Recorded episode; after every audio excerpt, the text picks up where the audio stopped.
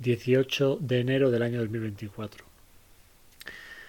Y os quiero contar una historia y os voy a poner un poco en la situación en la cual a mí me ha generado un pensamiento esto, ¿no? Y es que hoy iba camino de entrenar en el coche escuchando la Radio Marca. Ya sabéis que me encanta el deporte. Y bueno, se está disputando la Copa del Rey aquí en España y jugaban el Valencia contra el Celta. El Celta es un equipo de Galicia, de Vigo, por si alguien no lo sabe. Y bueno, pues en principio jugaba fuera de casa y parte con el factor local, el Valencia, ¿no? Para como ventaja, ¿no? Como hándicap ventajoso. Y bueno, por poneros un poco en situación, el Celta es un equipo que está jugándose por mantener esa categoría, que está jugando bastante bien esta temporada con un entrenador que se llama Rafa Benítez, un entrenador muy experimentado, campeón de Europa con el Liverpool y que bueno, que al final lleva toda su vida dedicándose a esto del fútbol, desde categorías inferiores hasta incluso entrenar al Real Madrid, ¿no? Y bueno, pues hoy parece ser que había sacado un equipo pues que a los periodistas pues no les convencía. Consideraban que los jugadores que había elegido para disputar este partido estaban poniendo la clasificación en bandeja al Valencia, ¿no? Y bueno, pues imaginaros, ¿no? Comentarios como Benítez está tirando la copa, no le están dando el valor que merece.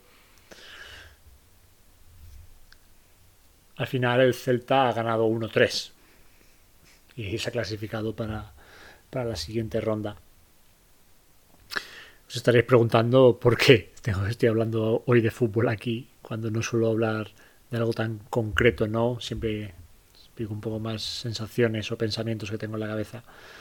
Pero claro, escuchando esto, me ha venido esta reflexión sobre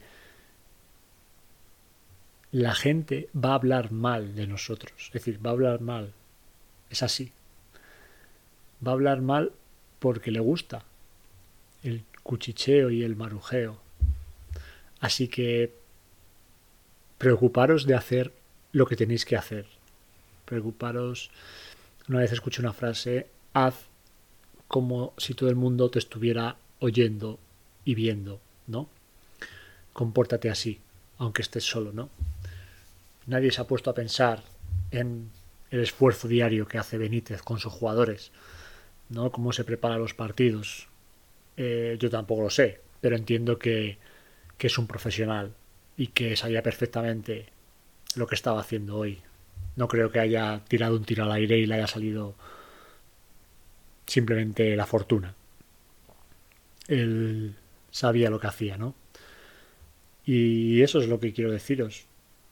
Vosotros tenéis que estar seguros de lo que queréis hacer con vuestra vida, de cómo queréis comportaros, de cuáles son vuestros valores, cuáles son vuestras creencias, qué creéis que es lo mejor para vosotros, y eso tenéis que protegerlo.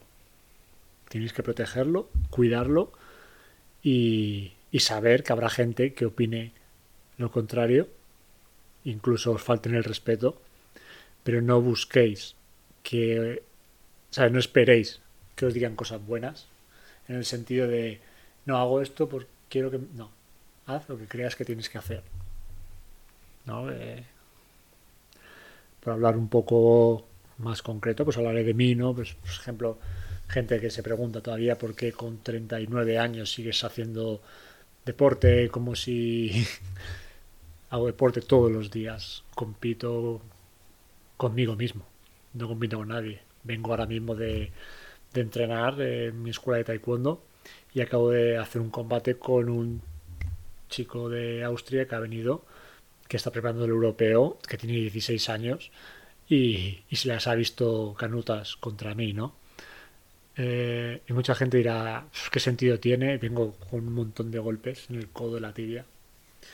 Y la gente dirá, ¿qué sentido tiene con la edad que tienes que estés haciendo estas cosas, ¿no? Pues lo hago porque creo que es bueno para mí, para mi mente, para mantenerme vivo. porque creo que cuando dejas de moverte es cuando estás empezando a morir, ¿no?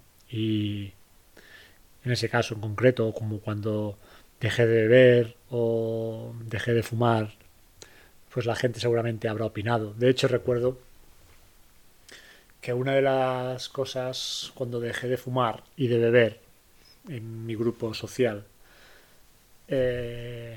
bueno, pues mucha gente, cuando hablábamos y lo tomábamos de cachondeo, ¿no? Pues sacábamos las experiencias, pero la gente como que le gustaba hablar de mi persona en el sentido de, oh, pues cuando fumabas, no sé qué, cuando bebías, tal, ¿no?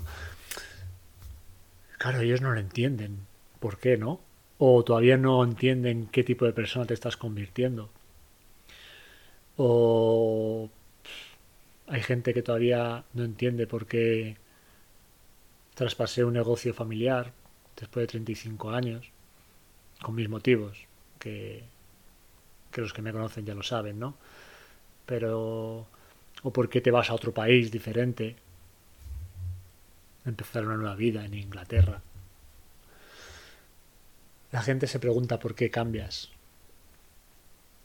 Y bueno, pues realmente a la cara no me suelen decir quizás lo que piensan, pero bueno, pues quizás sí o quizás no. Hay gente que habla peor o mejor, ¿no? Pero me da igual. Y porque al final cada uno tiene que saber por qué hacen las cosas y tiene que estar convencido de eso, ¿no? Y yo estoy convencido de que merece la pena cambiar, merece la pena arriesgarte a cambiar, exigirte a mejorar, merece la pena ser disciplinado para mantenerte joven el mayor tiempo posible, por el motivo que sea. Quizás a mí me gusta, me siento mucho mejor ahora que con 20 años. Y eso, hacer lo que creáis que tenéis que hacer, sin que os importe lo que piensen los demás. Eso sí, lo único que os pido es que por lo menos lo que decidáis hacer, que os haga mejores de lo que sois. No decidáis, espero que no decidáis hacer cosas que no os beneficien en nada, que no alejáis caminos que al final simplemente os llevan a la destrucción de todo lo que podéis llegar a ser, ¿no? Pero si realmente tenéis una idea, un sueño, un deseo, una ilusión, un motivo, una motivación, un para qué, ir a por ello. A expensas de lo que os digan. No tengáis miedo a romper con lo que ya teníais. No tengáis miedo a eso. Porque descubriréis cosas maravillosas. Os lo aseguro. Que la fuerza os acompañe siempre. Hasta la próxima.